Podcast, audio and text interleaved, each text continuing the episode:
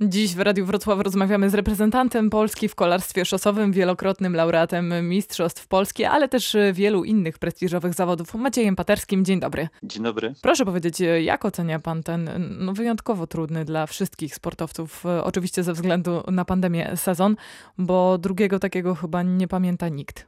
Dokładnie. No, Zetknęliśmy się z taką sytuacją pierwszy raz w życiu, więc dla wszystkich to było naprawdę ciężkie, ale zwłaszcza też dla kolarzy, bo sezon został odwołany. Nie wiadomo było, kiedy zaczną się na nowo wyścigi. Trzeba było trenować przez naprawdę długi czas. Od marca miały się zacząć wyścigi a trenowaliśmy już praktycznie od grudnia do lipca, gdzie się w końcu zaczęły. No i też nikt tak naprawdę nie wiedział, e, kiedy one mają się zacząć, więc E, trenować trzeba było, więc trzeba było trzymać się w formie, bo nigdy nie było wiadomo, kiedy one się zaczną. Więc to był naprawdę taki długi okres, no męczący, bo trzeba było się mobilizować i motywować do tych treningów. E, mimo to ma Pan w tym roku na swoim koncie podia, w tym również e, ich najwyższe stopnie.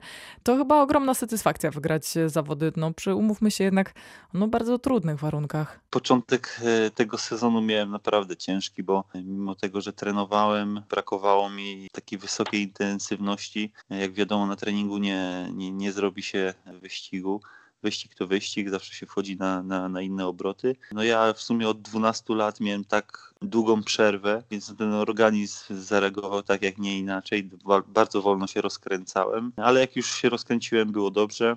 Jestem zadowolony z tego sezonu. Może, że y, tych zwycięstw nie było w tym roku dużo, ale wiele razy meldowałem się w czołówce. Jestem zadowolony z Tour de Pologne, tam wygrałem koszulkę najaktywniejszego, na Mistrzostwach Europy w pierwszej dziesiątce się znalazłem i wiele innych wyścigów, i, i na których walczyłem. Mimo wszystko koniec sezonu to chyba spora ulga, choć nie wiadomo do końca jaka będzie sytuacja w przyszłym roku.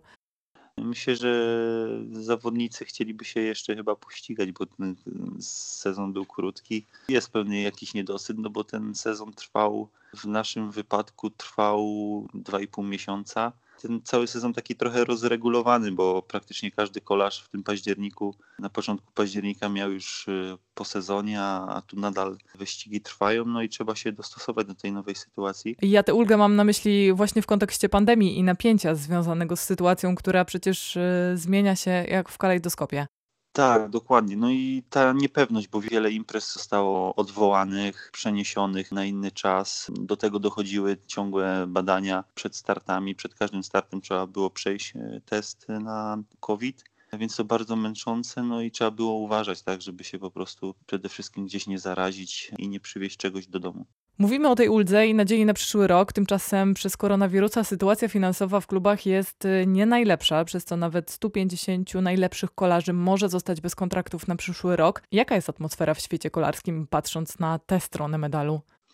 No tak, ma Pani rację, w tym roku będzie ciężko kolarzom o kontrakty, choć nie powiem, że było zawsze łatwo, tak, bo kolarstwo i myślę, że inne, inne, inne sporty po prostu słyną z tego, że jest ciągła presja, że trzeba cały czas udowadniać, żeby, żeby mieć tą ekipę, starać się, no ale w tym roku jest o wiele ciężej, bo wiele ekip się rozpadnie wiele naprawdę dobrych zawodników zostanie na lodzie. Jeżeli chodzi o, o sezon przyszły, to ja myślę, że o same zawody, to mam nadzieję, że nauczymy się, póki ten wirus istnieje, nauczymy, no, ludzie się nauczą z tym e, jakoś żyć, już się powoli jakoś uczą i te imprezy sportowe będą tak jak inne się odbywać, więc myślę, że nie będą te imprezy odwoływane, tak? Będzie to trochę lepiej zorganizowane. Tu postawmy kropkę, a do rozmowy z Maciejem Paterskim wrócimy za chwilę.